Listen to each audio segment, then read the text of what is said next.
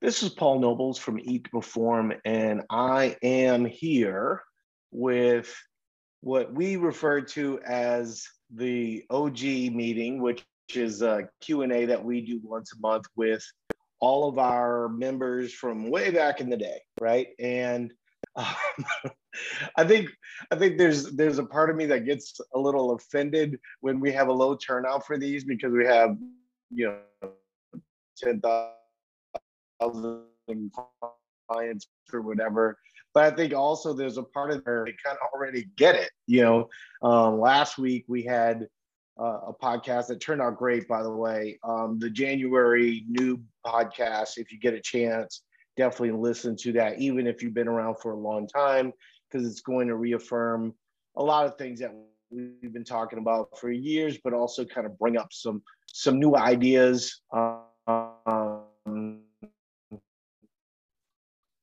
and and kind of hit home on some of the reality of it. And that's a little bit of what um, the beginning. Um, and so I'm, I'm here with uh, Carolyn Melee. Um, I'm being told that my internet connection is a little unstable. So it's going in um, and out a little bit. turn. Okay. Um, all right. So well, we'll try and work with that. Uh, I maybe maybe I can come off a camera and see if that works. And so you will be able to hear me, but you will not be able to see me.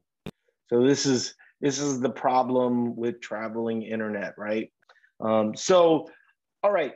Uh, as you heard, that was Becky Lee, coach for Eat to Perform, in the background, letting me know that my internet's not great. And then Carolyn Melee is going to be the person that that runs through all the questions that all of you have. So make sure to just throw those into the chat as soon as possible and we'll get into it.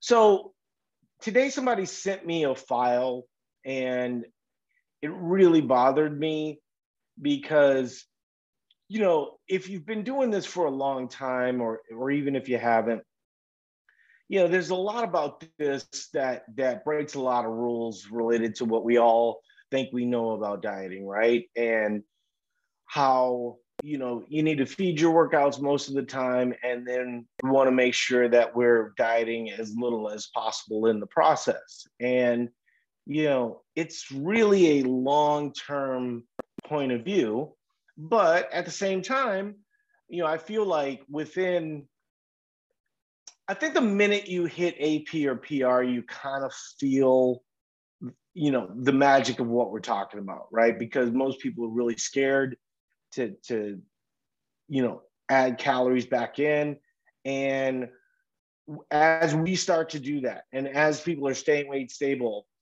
they they sort of get that piece at that point, and then that's really where the magic is at. And so a lot of times when people come in and they start in with fat loss and and you know maybe they were under eating a bit um, and and not seeing the amazing results that other people are seeing they'll get a little frustrated. But that wasn't what bothered me because that you know that's common right? Is that you know you're starting something new um, you kind of just dipping your toe in. You're not necessarily going all the way right? Because you know let's be real most of us have been burned by diets in the past. And so you know what we try to do every single day is put out information that gives you a little bit more piece of you know all the nuggets that you're going to need to succeed but also kind of inform you along the way right? Like a lot of a lot of places you know they want to make it seem like the the numbers are the magic.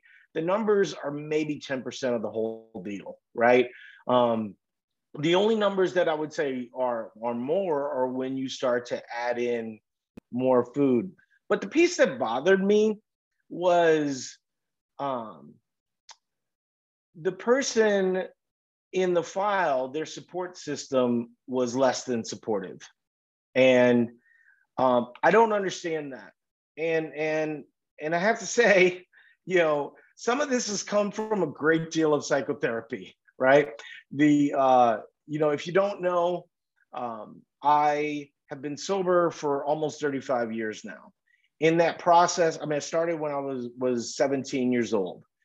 Um, you know, when I go to like the AA pin meetings and stuff like this, um, the one thing that I try to, to to say to the young people in that group who often are similar to dieters, right? They're like, I don't know if I can do this, you know. And I say, look, you have one example. That example is me. I am here. I've been here for 30, 35 years, right? I try to let people know it's possible, you know, but it's not possible if you aren't diligent day to day to day, right? And there's a lot of parallels to dieting in that regard. But through that, you know, psychotherapy when I was really, really young, and I still go to a therapist to this day, um, I've learned to surround myself with people that are supportive. Now, you know, we all know that that's not a hundred percent deal, right? So you you you have some family, you know. Um, I, I remember, uh, you know, when I was in treatment, they wanted me to go to Minnesota, where I ultimately landed, and where I live to this day um, with my wife. And the, you know, my dad was like, "Well, why? Why did? Why does he need to go so far away? Why to?" Uh, you know, what's the meaning of all that? And and the therapist looked at him and said, It's you. He needs to be away from you, you know, and and she wasn't meaning it in a mean way. She was just saying that he needs to be out on his own and he needs to fail and he needs to process things and he needs to work through issues that he has my dad, of course, didn't take it that way. Um, and my dad can be very negative and unsupportive even to this day. But I am a full grown man, right? And as a full grown man, I let him know where my boundaries are. We were, um, this was probably, I would say, maybe I was 22 or 23. And I you know, had been sober five years at that point. Uh, you know, I was with my future wife. Um, the, you know, I was well into college at that point. I, you know, had had started two or three businesses, so I was really successful um, in a very short period of time. But when I would get with my dad, some of his messaging wasn't great, you know. And at one point, we had kind of a little bit of a blow up and he you know he said he said you're a loser and you're always going to be a loser for the rest of your life and we were driving on the the the highway you know and of course there's a little context missing but anybody that says that to you you know it, you know one thing i want to say is that it's not about you right? And it took me a long time to figure that out that it was really about him and his insecurities and his need to control me and and all this stuff. And he was seeing that he could no longer control me in that way. And so i said you know we're on we're on we're in chicago on a busy highway. And i was like stop the car. You know i was like pull over i'm out you're never seeing me again no one in my life talks to me like that and no one's gonna talk to me like that and as I was looking at this file, and this woman is describing her husband and what he's saying to her in this situation. The thing that I was thinking about was she is uncomfortable establishing the boundaries that she needs to set for herself, right? And as a parent, it's interesting because my daughters have gone through various phases, things that my wife Vicky and I didn't always support, right? Or didn't always understand why they would want to go in that direction or or or this and that. But as parents, what I did is learning from that that initial conversation with my therapist was let them figure it out by themselves the more you get in the way, the more you try to fix it, the worse it's going to be. Right. And so when my daughter says she wants to be this, you know, there's nothing in me that's ever going to say, don't do that. Right? That's a bad path for you. You're not smart enough or something of that nature. Right? It's just not in my DNA. And, you know, whether whether my dad would like it or not, I, I learned that from him. I learned what not to be. And I will say, in defense of my dad, he is a lot better.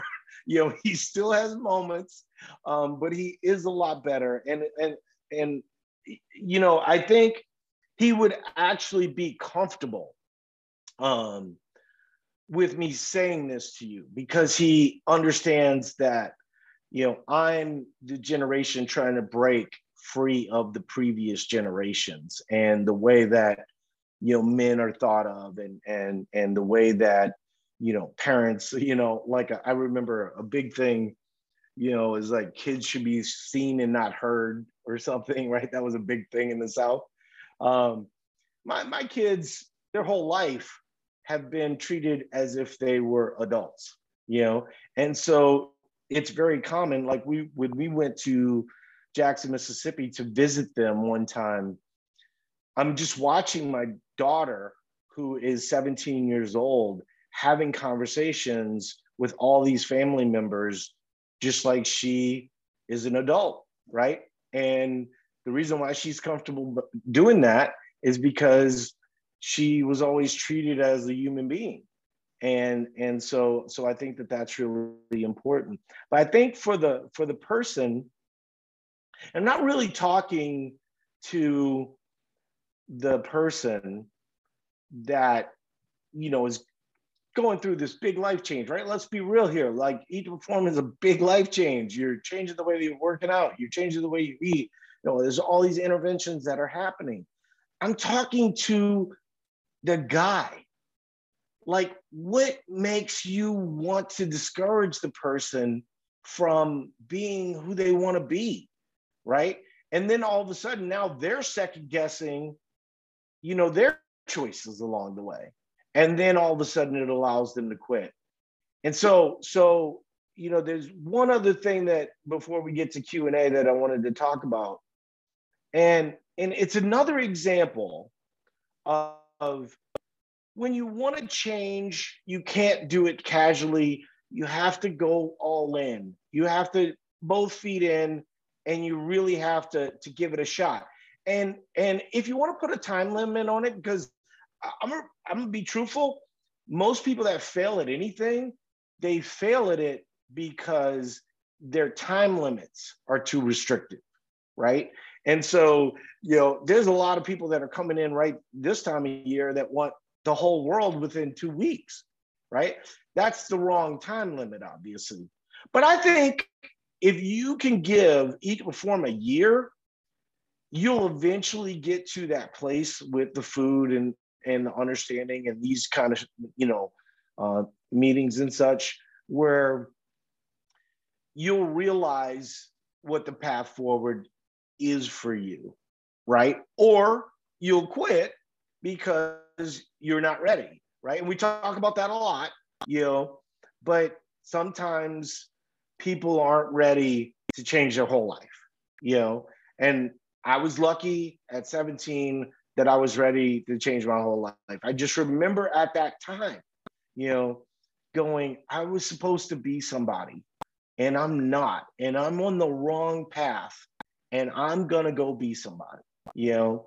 And and and I never stop. You know, that is one thing about me. I am fairly resilient in that regard. But there was a there was a point need to perform. This was probably two years in, and in in that two years we exploded.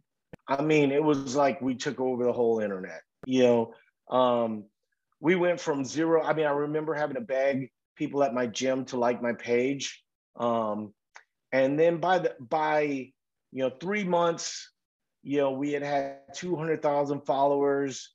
You know, within you know I'd say year and a half, we had a million followers. Um, Facebook sort of changed um, in that time. You know, right now we have 1.5 million followers, um, but they sort of changed how they did it a little bit. Otherwise, I think, um, you know, we would probably still be doing things the way that um, we were doing things back in then. But but it like literally just caught fire. And in that two years, I was still figuring out a lot of things about how this. I, I didn't, you know, I thought I would be talking to middle-aged guys like me, right? I'm looking at this phone or this screen, and I don't think there's one guy on here, right?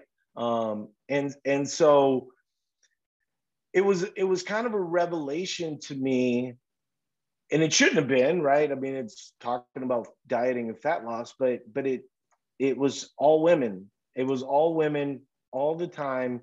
And I remember the first the first thing we did this was I could see it was just exploding. And and within the first month, we did a cinnamon roll challenge. And and uh, the cinnamon roll challenge was basically you just have a cinnamon roll for dinner or or or before bed, right? And all I was trying to prove to people was that they weren't going to become obese because they ate a cinnamon roll before bed. And uh, some of them lost weight. It was probably it was probably I'd say 200 people did it, and they were talking about it in the every day. We would talk about the cinnamon roll challenge, and people were like, "This is like life changing stuff here." You know, I'm like, "You're just eating a cinnamon roll. That's it. It's no big deal." You know, and and I didn't have any idea what this was going to become. I didn't have any idea of what we would do. But what what became very clear very fast was there was just a large amount of help that was needed. And so so luckily I had many businesses previous to this. So I kind of knew the steps to to to getting everybody what they needed so we could you know, kind of create a business out of it. And in that process, I made a mistake, you know, just, you know, we'll call it an accounting mistake, just, you know, so we don't have to have be on this conversation for two hours. But the mistake, in, in essence, cost me over a hundred thousand dollars, right? And um, so imagine the scenario right? Where everything that you could ever want, right? You have this fulfilling job where you're helping people all day long, but you make this one mistake, person takes advantage of it, and you lose a hundred thousand dollars. And um, I remember talking to someone who had never had, you know, this kind of success, and they, they were they were on staff, and they they they weren't being unsupportive, but they were like, you know what? This is just, you know, it's a bad break, but, you know, I guess we can all look for other jobs now. And I was like, no, I'm not built like that. I was like, you know, for one, I've lost a hundred thousand dollars before, you know, so I, I know that you can go through that difficult period and, and still come back from it. A lot of people don't know that, right? And so in business, sometimes you get a bad break and and you can still recover from it right? But but what i said to the person was i lose on my terms. I don't lose on somebody else's terms you know? And it hurt to you know make that situation right so that the business could go on. And obviously we've gone on to be very successful. We're you know we're eight years past that difficult period you know, but I wasn't going to let some other person's version of who I was supposed to be, right, be what the answer was. And I, I don't know how everyone responds in that situation, but I knew the world needed each form, right? And and it I also knew that we had already established a high level of success, you know, so there was really no reason to not continue on. It was just a blip. Sometimes you lose money, sometimes you make money. Hopefully, you're on the good end of that most of the time. And luckily, for the last 10 years, we have been, and really, there's been no looking back. You know, even though the followers thing, you know, within social media, some of that's changed, the business side has has grown exponentially, right? The idea of one-on-one coaching and and apps and and and you know just all the things behind the scenes that really no one sees you know it is kind of a miracle daily and and and i look back at that time where i could have quit you know and and luckily you know the person the minute i said that and the minute i saw the situation the person was was supportive right? Because that's how i surround myself. I surround myself with people that are supportive that i mean becky will tell you right that i accept criticism as well as anyone. She knows because she's the one that's criticizing me most of the time. But but you have to surround yourself with people that tell you the truth right? But you also have to surround yourself with people that are supporting your bigger vision right? And sometimes the little details you know they they're not that big of a deal when when you're really focusing on the bigger picture. And so i don't know that i said it exactly the way i mean it right? But i just if if if you're a dad out there if you're a husband out there you know if you're a wife out there and your husband's doing it or, or something of that nature like allow the people to change their life with you being happy about it. I always wonder about that. Like, why why would someone chase greatness and then the other person would go, you know what, you really can't be that great.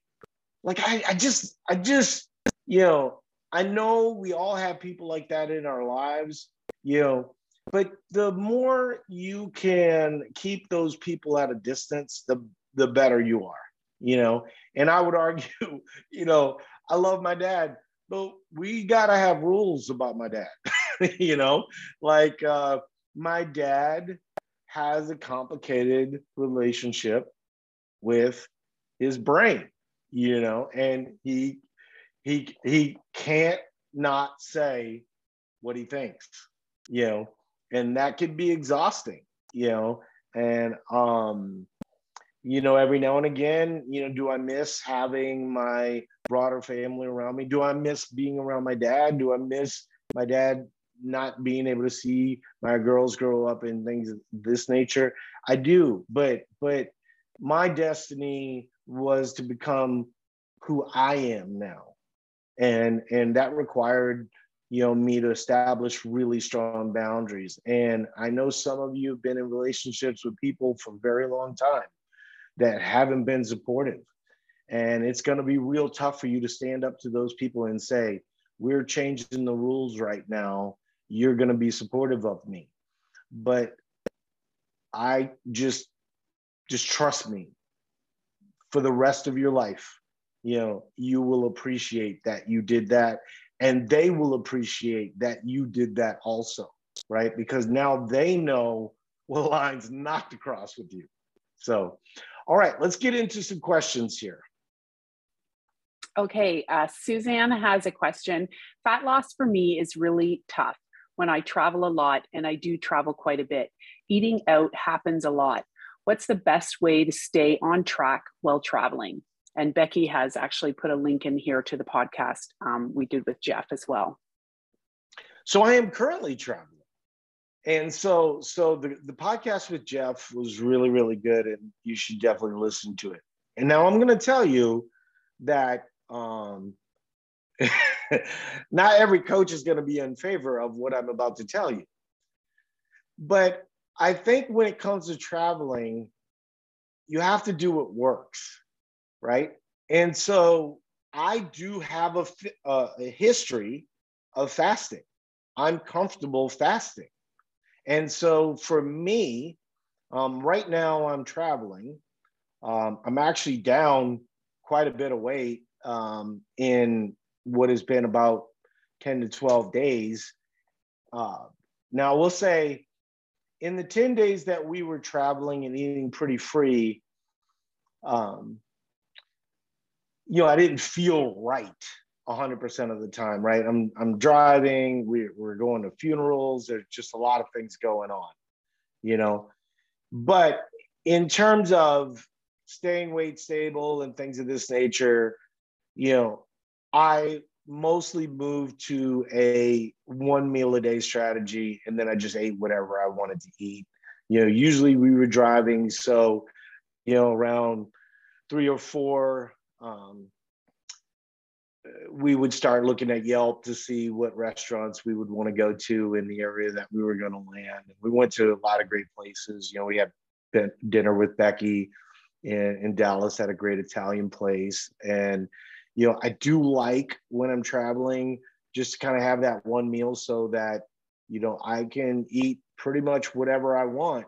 You know, now I'm not necessarily looking to lose weight, but it is sort of a side effect as we go. There are some other side effects that aren't particularly great.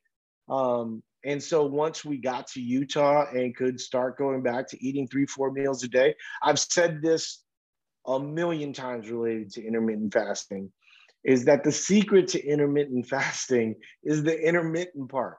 Don't do it forever. And so as I moved into eating normal, once we got here and we started having salads and and fiber and and all the things that constitute my my the way that I normally eat, you know, a lot of things changed for the better, right? I'm I'm not chewing on tums because I ate late in the day and you know um my sleep, you know, ends up being better, you know, kind of in the consistent way that I eat normally. Um, certainly it's nice to have some level of flexibility. My wife, as an example of this, is a little bit of an adjustment. She doesn't like going the whole day most days. Usually, when I say the whole day, um, we usually have the one big meal um, around like four or five o'clock. And so um, it, it's usually pretty early, and then we will have like a dessert later on.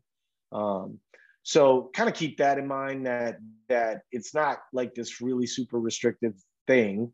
Um, and the more rules you create about it, that's just like rules in your head. They don't really matter. What really matters is the calories, right? So when I go out to eat with Becky and we have this huge pasta de- uh, meal, you know, we're having appetizers and bread and all this other st- type of stuff the reason why you can get away with it is because you put all your calories in one meal, right? And then there was the the crumble cookie afterwards um, that was also quite good.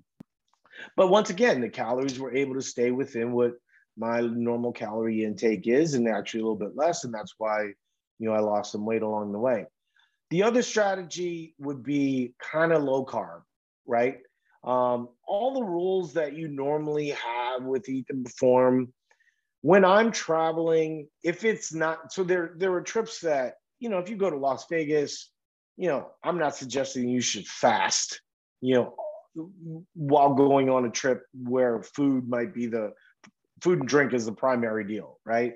At that point, you know, enjoy your food, enjoy your time. I'm talking about if it's work and you go to an area for a week or something of this nature, you know, fasting or relatively low carb can really help. You know, I, I will say I don't love the, you know, 50 grams like like the ketosis people like. You know, usually I'll stay around 100, 150. Yeah, I'll probably have oatmeal in in the morning, and then usually I'll have like some kind of dessert. But like I said, the fasting works so well for me. That's what I do, you know. But for you, low carb might work for you. So that works for you. Um, I will say that if you're in fat loss, I would default to the low carb, maybe delay like your first meal or something like that. And also remember that for women, fasting, you know, isn't as great. That's why we make that adjustment with my wife you know, is that, you know, she she just it it doesn't work as well, right? That's that's the long story short. You know, for some people it can, you know, and if you're comfortable with it, it's fine. I would say a lot of it comes down to how you ate the night before. Um, on the days where we have like big steak meals and and nice cheesecake for dessert and stuff like that, getting to four or five o'clock, even later, no problem, right? But if I have a salad the night before, I'm probably gonna be hungry.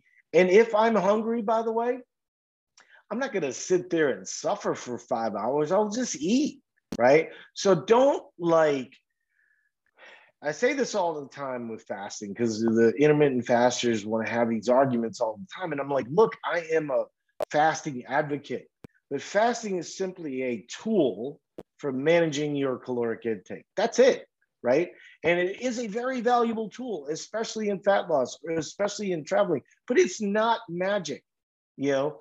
And anytime someone wants to teach you that something's the magic, run as far as you can as fast as you can, right? It's always going to be the calories. And then calories can't always stay low. That's the basic message of Eat to Perform. So hopefully one of those strategies works for you really well. Um, and I would also probably stay away from alcohol as much as possible. Or, you know, if if you know alcohol has to be part of the deal, um, you know, obviously keep it in moderation. You know, I know sometimes there's a lot of social pressure um, as a sober person. You know, um, I I've gotten social uh, pressure from uh, you know business settings in the past, but obviously for me, it's sort of a non-starter. For you, you know, if you can moderation or add some water when they're not looking or something that can make a big difference. But but certainly in fat loss, um, this is actually one of the biggest changes in Eat to Perform, you know, is that we just find it's better if you can avoid alcohol during fat loss, you know. And that was such a big struggle for me because for the longest time, I wanted, I feel like if you're going to, if you're going to do something eventually, you should have it be part of your plan. But we've just seen over and over that people that abstain from alcohol can lose four to five pounds more. So why wouldn't you do it? Right. All right, next question. Hopefully that helped. If if there's something that I didn't cover, go ahead and uh, go ahead and hit me up. Um, Lisa's asking, I'm not clear on the exercise aspect of this program. I'm in AP and about to start Fat Loss 2. I do Orange Theory Fitness, which is a lot of cardio. I burn 650 plus calories in an hour. Is this workable? Maybe not on low days?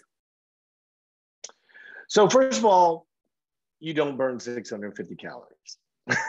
um, this is one of the hardest things for all of us to understand with all of our different wearables and things of this nature. And if there was one wearable that was the right one that did get it all right, that one would also get it wrong, right? Because the way that you burn calories is largely dependent upon how much you're eating, how your body responds to that, how much sleep you got, right? So, so your 650 from Orange Theory is an estimate. Well, if I own Orange Theory, that estimate's going to be high, right? Because I want it to seem like what you're paying for is giving you the most bang for your buck. That doesn't make Orange Theory evil, but what it does say is that you're not burning 650 calories and you're not going to see, we see this all the time you know, we have somebody, you know, I saw a file today where the person was at the lowest and they're talking about, you know, how their calorie burn is is close to their calories, you know, and they're freaking out. And I'm just like, well, first of all, you have every pound of fat in your body is 3,500 calories. So your body will be fine, right? Um, and most people, if you're sitting at 25 to 30%, right? And let's say that, that you're, let's just use a, you know, a whole number. Um, you basically would have 45 pounds that you could burn through before it would ever become a problem, right? Um, I mean, maybe half of that it would be an issue, but you know, you kind of get my point, right?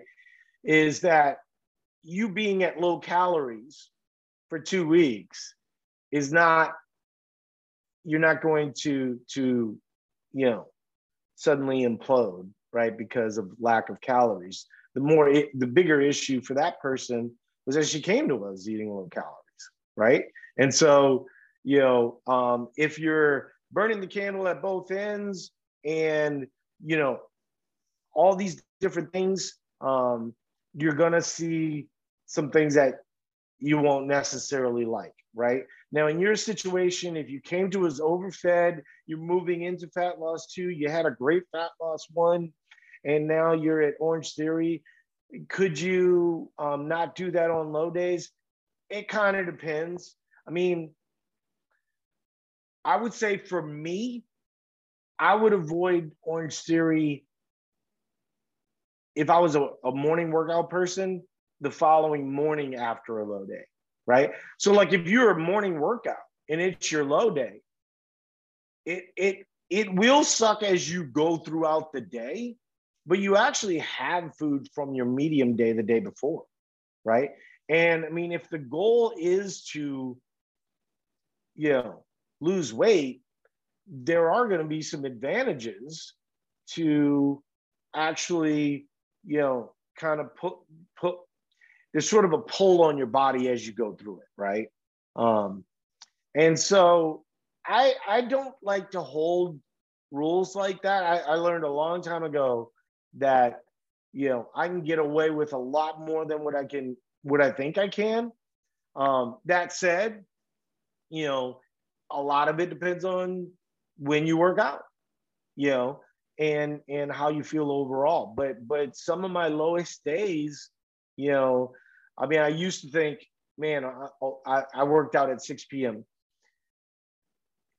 And I used to think there's no way I could work out. I just don't have any energy. And depending on what the workout was, you know, I would do fine.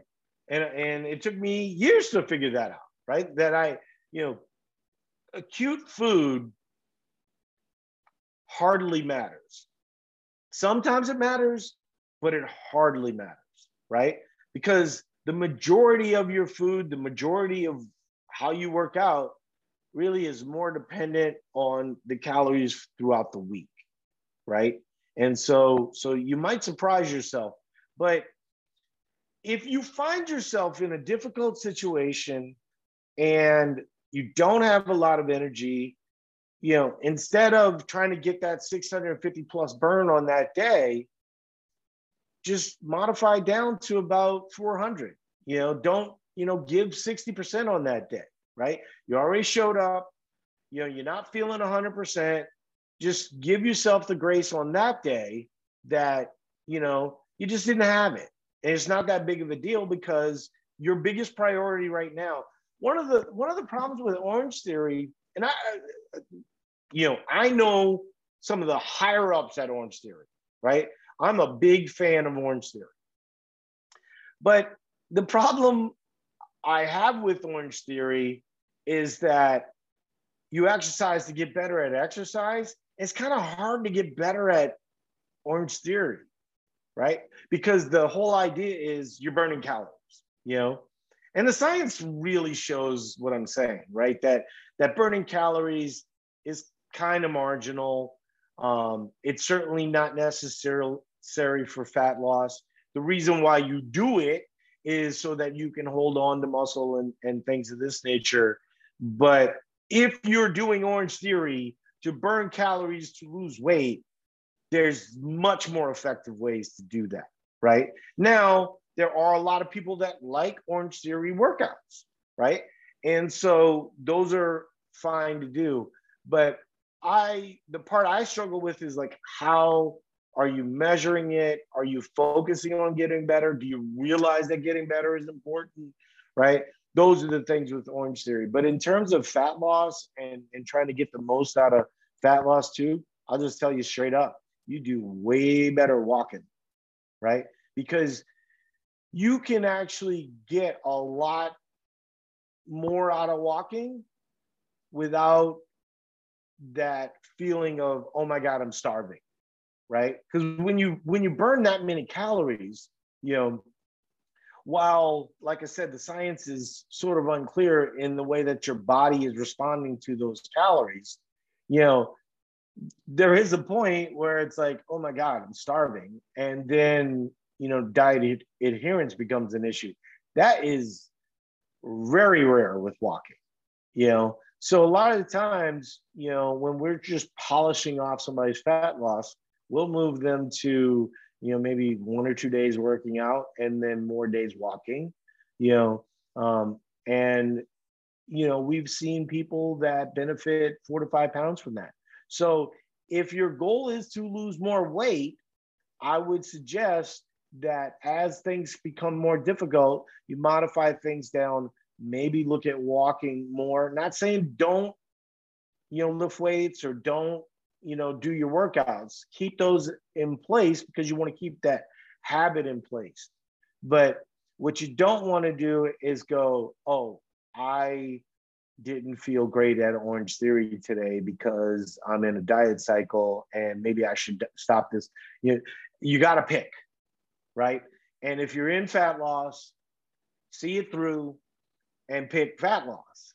And and what would get you the best result for fat loss because orange theory is going to be there when we kick your calories up a thousand. And that's when you go back to get better at orange theory. Okay. Um, there's a client asking um, i'm definitely one who did not see amazing things with fat loss one completed ap and today starts pr finally adjusting to the process taking time how would you anticipate fat loss two looking differently? So it's going to be rare that it's going to be magically a lot better than fat loss one, right? Fat loss one would typically be the best. And then you're going to see less of a result in fat loss two. Now, you might be an outlier, right? So let me give you an example where you would be an outlier. You come to us eating 1400 calories and you don't have a great fat loss one.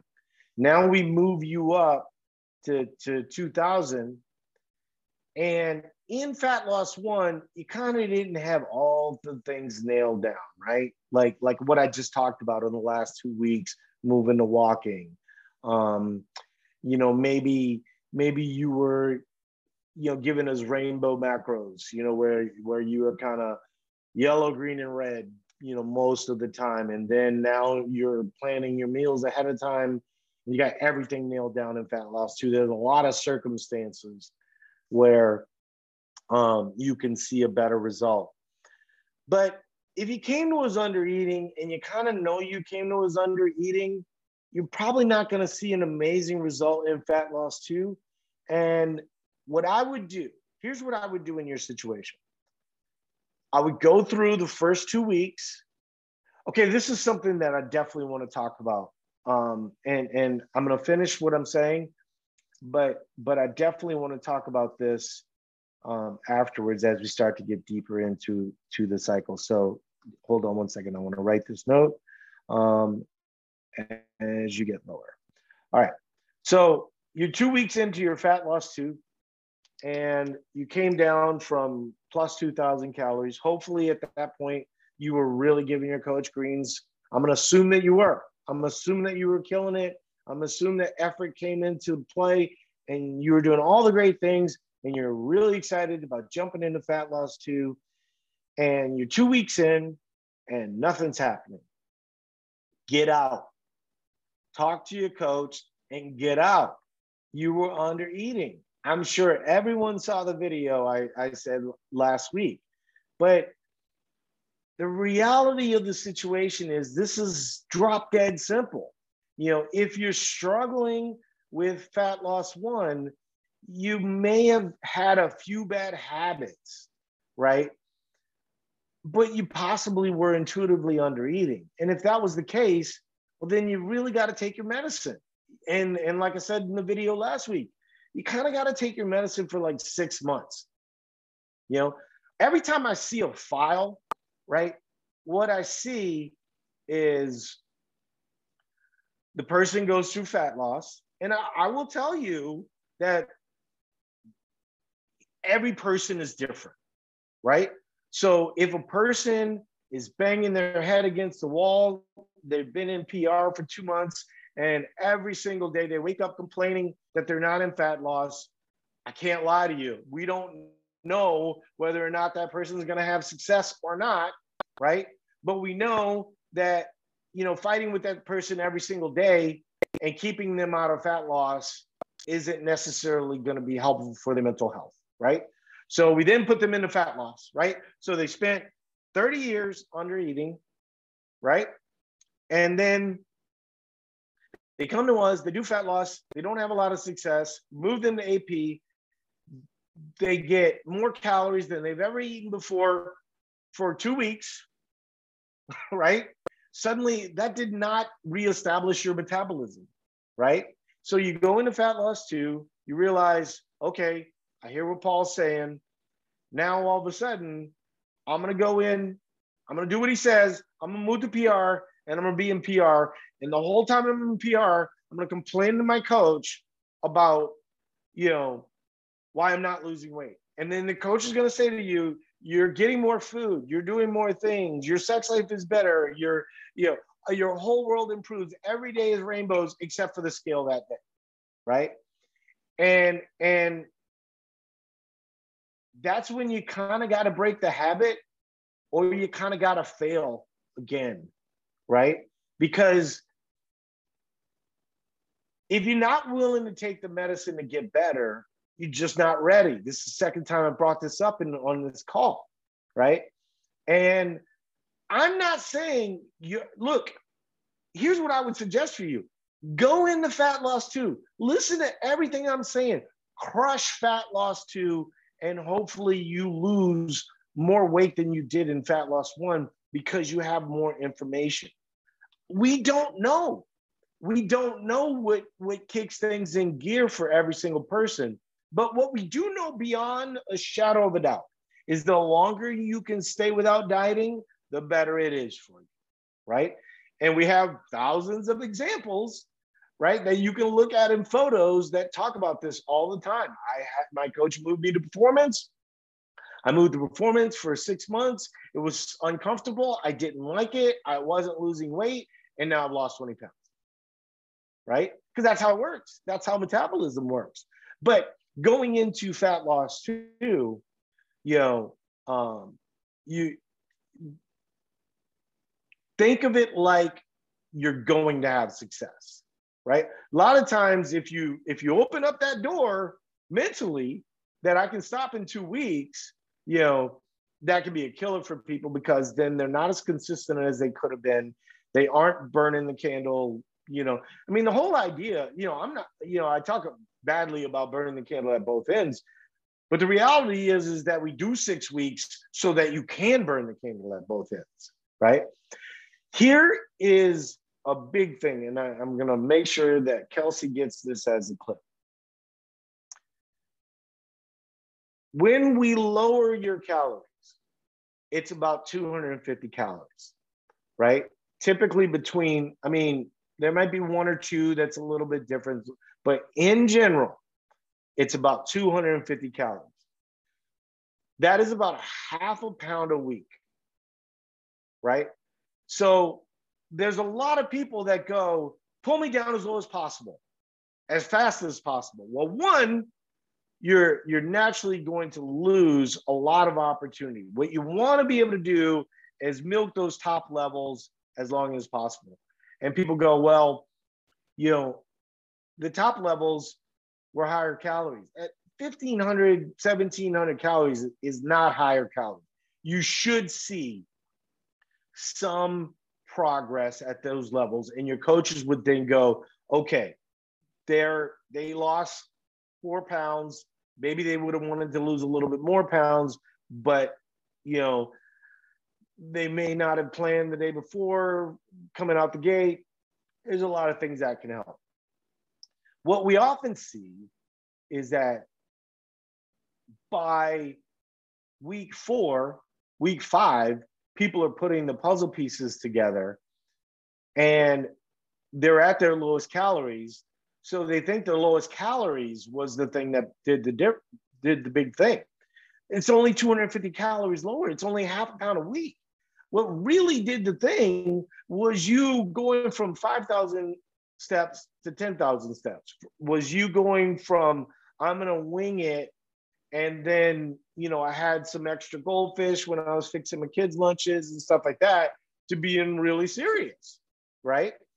And so, kind of keep that in mind that if you if you think well i'm just going to suffer more it's not the suffering doing the magic it's not the suffering doing the work right it's effort it's consistency it's planning you know the day before it's all these tips that that allow it's steps it's you know kind of keeping your workouts moderate so that you know um, you're allowing your cortisol levels to stay somewhat regulated. Those are the things that make the big difference. But but if in your head you know, you know, I did have some drinks that one day, but then I ate salads all week.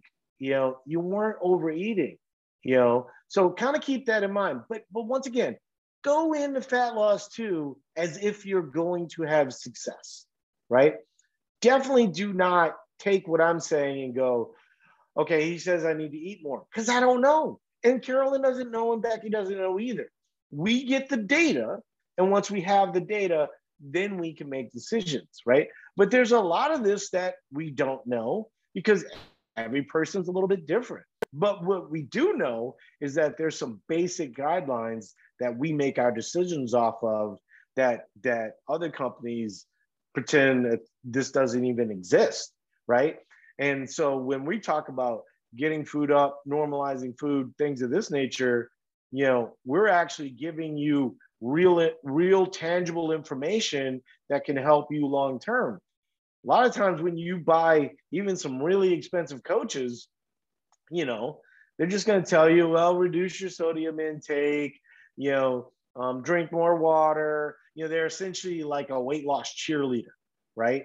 And and oftentimes you know, the one thing that they could use to their advantage of adding more food um, strategically, they ne- they never really do that part, or they they add 50 calories here or whatever. And that was a little bit of the article that I wrote this week. Is that you know if you're not if you're not going down, you know if you're if you're going down 50 calories, it doesn't do much, and if you're going up 50 calories, it doesn't do much. You really got to have bigger jumps both down and up. Now, a lot of companies do the the the bigger jumps down part real well, right? But they don't do the bigger jumps up. And so, you know, many of you have been using programs like that got stuck at 1400 calories, you know, and just because you deviated from those 1400 calories, you know, 5 days during the holidays doesn't necessarily mean that you were over consuming or that you stimulated your metabolism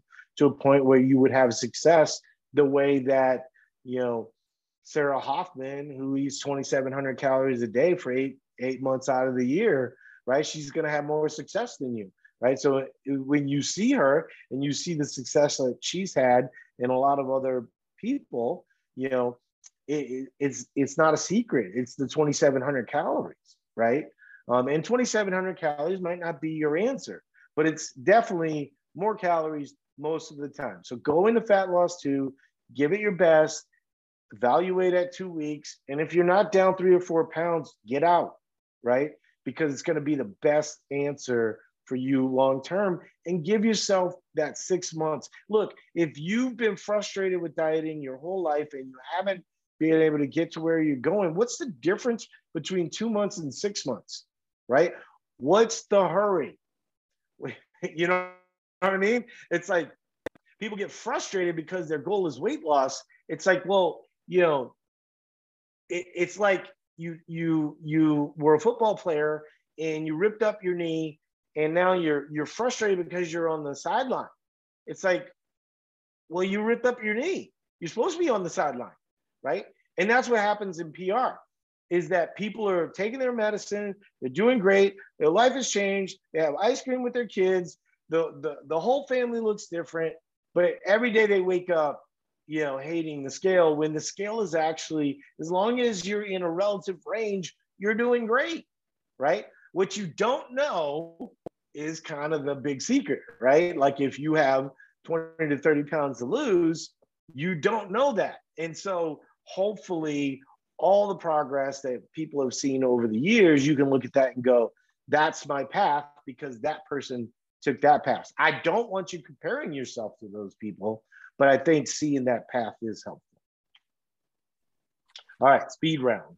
okay, Tina's asking um, to add to the eating while traveling question how do you really track when you are out of the country when you don't know how it was cooked and their food is different than ours and you can't always get a healthy snack when you need it? So, there's two ways to answer that that are really easy. One, kind of doesn't matter as long as, like I said, you're staying. I mean, it kind of sounds like you're talking about a fun vacation, right? If we're having a fun vacation, I really don't think you should be worrying about that. You know, there's go look at the main page. The the woman talked about she was Thailand, she wasn't tracking. Um, she came back and she was down two pounds, right? So there's a lot about this. You know, you shouldn't be in fat loss. Um, you know, if you're going to Jamaica or something like that. But if it's if it's business like i said you can you can do the suggestions that i i, I made. The other suggestion that other people make is that um, they estimate. Now when you're estimating i'm just going to tell you this. There's more butter in everything that you eat traveling than you could ever think right? And so all these people that talk about low carb it's hilarious. The majority of the calories come from like these these really nice restaurants and things of that nature come from fat right? They come from come from uh what are all the really special you know truffle butters and and and things of that nature right? Um and so definitely estimate that you got more fat in those meals in a lot of cases right? But but a lot of people, if they are resigned to tracking, they do estimate. So that is the answer to that. But uh, I would kind of estimate a little bit higher than you think, because that's what makes the food taste so good when you're traveling. All right. Okay, uh, last one's from Debbie. Um, she's struggling to get seven plus hours of sleep a night due to a traumatic event in my life four years ago. I'm working out to ensure my body is tired every day, but my brain doesn't shut off when I hit the pillow. I don't like taking medication to make me sleep as I feel terrible the next morning and drag my butt all day. How drastically does sleep impact weight loss, especially if you are only getting four to five hours of sleep? Is drastic, you know, because it's not allowing your your body right to um to repair right and keep the muscle that you need. Um you know it, there's something you know I, i'm sorry that you're dealing with whatever trauma happened to you um, but it's very possible that you know there's cortisol. What i will tell you right out the gate is if you're in fat loss, stop, right? Um, if, if, if like for instance, you came to us in fat loss and you're sleeping four to five hours a day, let's at least move you back to normal with food to see if the food can help, right? Um, for me, that was a big one. You know, um, I would go on these prolonged dieting cycles for a long time and wonder why I was sleeping four hours a night and, and taking melatonin just to get to sleep. Um, you know, you can put the puzzle pieces together once you have more food, right? So that that's one thing that can help. Um, sleep is one of these things that you're never gonna perfect per, per se, right? I I struggle with insomnia most of my life. I still have issues, right? Um, I actually sleep seven plus because I'm able to nap, right? I think napping, um, if you can, can be a game changer. I know not everybody can, um, which sucks, right? I believe work productivity would go up a ton um, if, you know, workplaces had nap pods and you know would allow people that are working in hybrid or whatever to you know take a nap. I think if i had the option between you know a nap or um uh you know uh, going to lunch for an hour I, I would pick a pick a nap every single time you know especially if uh you know i just i just find myself so much more productive when i do it that way. Um you know there's just a lot of things. It, it's such a complicated problem right? But if you're sleeping four to five hours and your calories are you know 1300 and they've been 1300 for a long time let's at least look at food first right? Because if you look at cortisol and this is actually one of the things we talk about it all the time. Um, there was a great podcast we did with susan on it um, i'm shocked that other people I, the, the idea that low carb suggests that they could actually be better with cortisol is the biggest lie that, that could possibly exist on the planet. Cortisol is an antagonist to insulin. So when you're eating more calories and more carbs specifically, it actually keep your cortisol lower, right? So if your calories are low and even in a balanced way, your carbs are going to be relatively low, your cortisol might be high. So I understand there's the trauma piece right? And I agree with you. Uh, you know, taking medication is known to not actually help, you know, sleep cycles and the repair that you actually need. But at the same time, if I was sleeping four hours a night, I don't have a diet problem, right? Like, like I don't have a weight problem. you know, I gotta fix the the sleep part first. You know, that's that's my biggest priority in life at that point. You know, now the nice thing is with the way that we do it, we can actually help you with your sleep. There is no one that has tried more. Well, I mean, there are probably more than a few people that have tried tried a few things, but you know, I have tried everything related to sleep, and and you know, I've got it all right. I've got the blackout shades, you know, the room temperature at 64. You know, I take a hot bath um, before bed sometimes when I'm struggling with sleep. So there's a lot of things that you can do, but the first thing you need to do is get out of fat loss if you are in fat loss. So um, I don't know, has she followed up at all? I looked, she is in fat loss. Okay, yeah. First thing you gotta do is get out of fat loss because because four to five hours sleep, I understand that you had had trauma, and to a certain extent, some of my issues were kind of you know, done related to like some prolonged stuff from my past as well. But, you know, the even in my case, um, the goal isn't perfection, right? It's just better. But I can tell you right now, you know, if I sleep five hours and I nap for an hour and a half, um, you want to be that person, you know, that that that person is just living a more full life, you know, and and while I definitely appreciate the trauma and I hope you're getting help with all that and that can possibly help you with sleep down the line, I guarantee you, you know, that, you know, if you've been dieting for a long time, that's part of the problem, you know, and at, at the very least, you know, give yourself six months with food and and it would shock me if it didn't help in some way right? And then if you if you can nap you know make nap a priority it's a it's a game changer. And the interesting thing is it's a game changer. So here's part of your problem with sleep.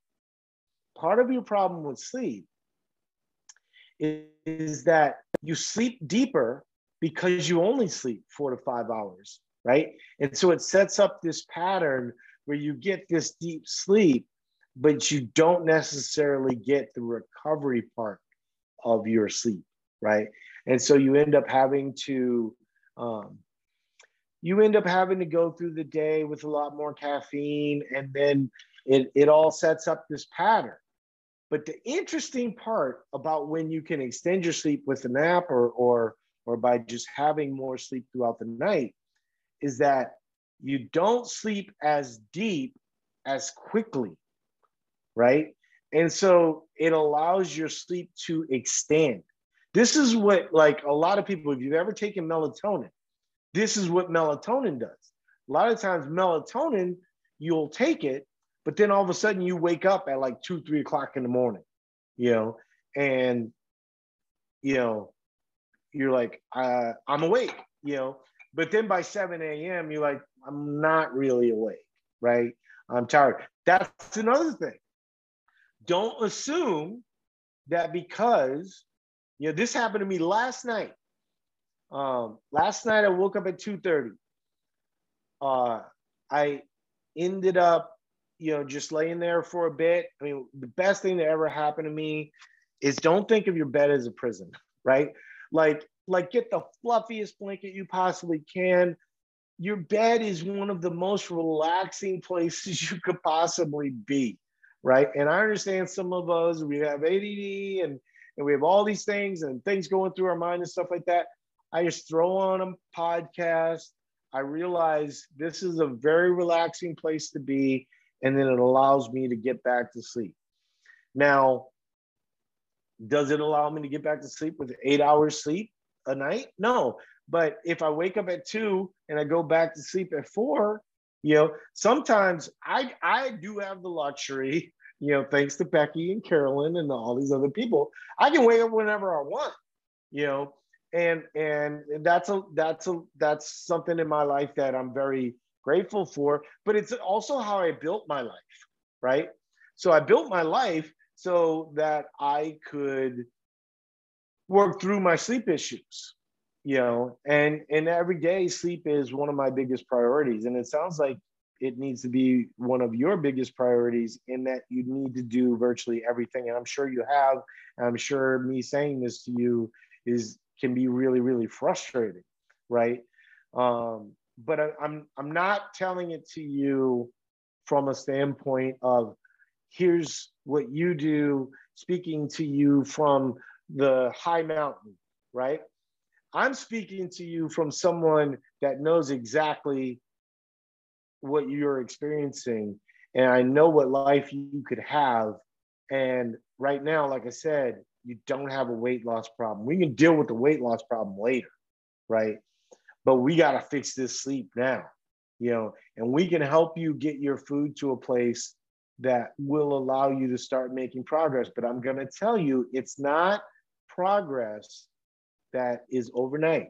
It doesn't fix your sleep overnight. And so you'll you'll go two, three days and you're like, man, eating more food. Now I'm sleeping seven hours. I feel so great. And then on that fourth day, you sleep three and a half and you wake up, you know, you just got to work through that and you got to work to get to a better place. And to this day, I still have it. I just told you of an instance last night, but I was able to get to, to sleep um, in terms of your mind racing, my mind's racing nonstop. Okay. Um, if I'm sure you can tell it by just me talking. Um, podcasts help a lot. You know, um, I have a special pillow. I bought a new pillow, cold pillow, um, to try and help me with my sleep. The problem was with that cold pillow, it was great. I still love it. I still use it occasionally. Um, but I put my phone in airplane mode. Hold on. I put my phone in airplane mode um, so that it, it, doesn't get hot. And I listen to a podcast that I download. Um, and I put that podcast on on a sleep timer, right? Usually that sleep timer is 15 minutes, and normally I get sleep. But there's nothing that will distract your mind more than a podcast, right? Now, don't do like a true crime podcast or anything like this where you're trying to solve the murder. You know, try and keep it to, to fluffy stuff that that you enjoy. My wife likes um, Happier in Hollywood. Um, don't listen to anything that they say nutrition wise, um, but that's a good podcast. Uh, you know, I've listened to it with my wife. Um, they're talking about uh, podcasts. I've done the bedtime story podcasts uh, where they're like reading like the instruction manuals for a microwave and stuff like that. Though, like Jesse's saying, those can be helpful. They were helpful for me in the beginning, but I did kind of want a little bit more. And I did find that the podcast that all I was really trying to do was stop my mind from racing. So listening to one with, um, you know, uh, something that I'm kind of interested in, but just really stops my mind from thinking about work or thinking about my kids or thinking about financial stuff or whatever. That's what makes the difference. All right. Well, sorry if you're watching this on YouTube. I'm sorry that you're seeing a gigantic P, but we had internet issues. It seemed like it did kind of fix it. So that was great. And I appreciate everybody being here and all the great questions along the way. But um, man, please, please, please move to PR as soon as possible. Let's fix that sleep. And then six months from now, then we'll start to deal with the fat loss. I, I really hope that for all of you, like if the one thing that I really wish for all of you is that you just go, what's the difference between two months and six months? If it could change my whole life, right? And that was that was the revelation I needed to learn, and hopefully we can teach you that as coaches along the way. So appreciate everybody being here, and we'll talk to you later. Bye now.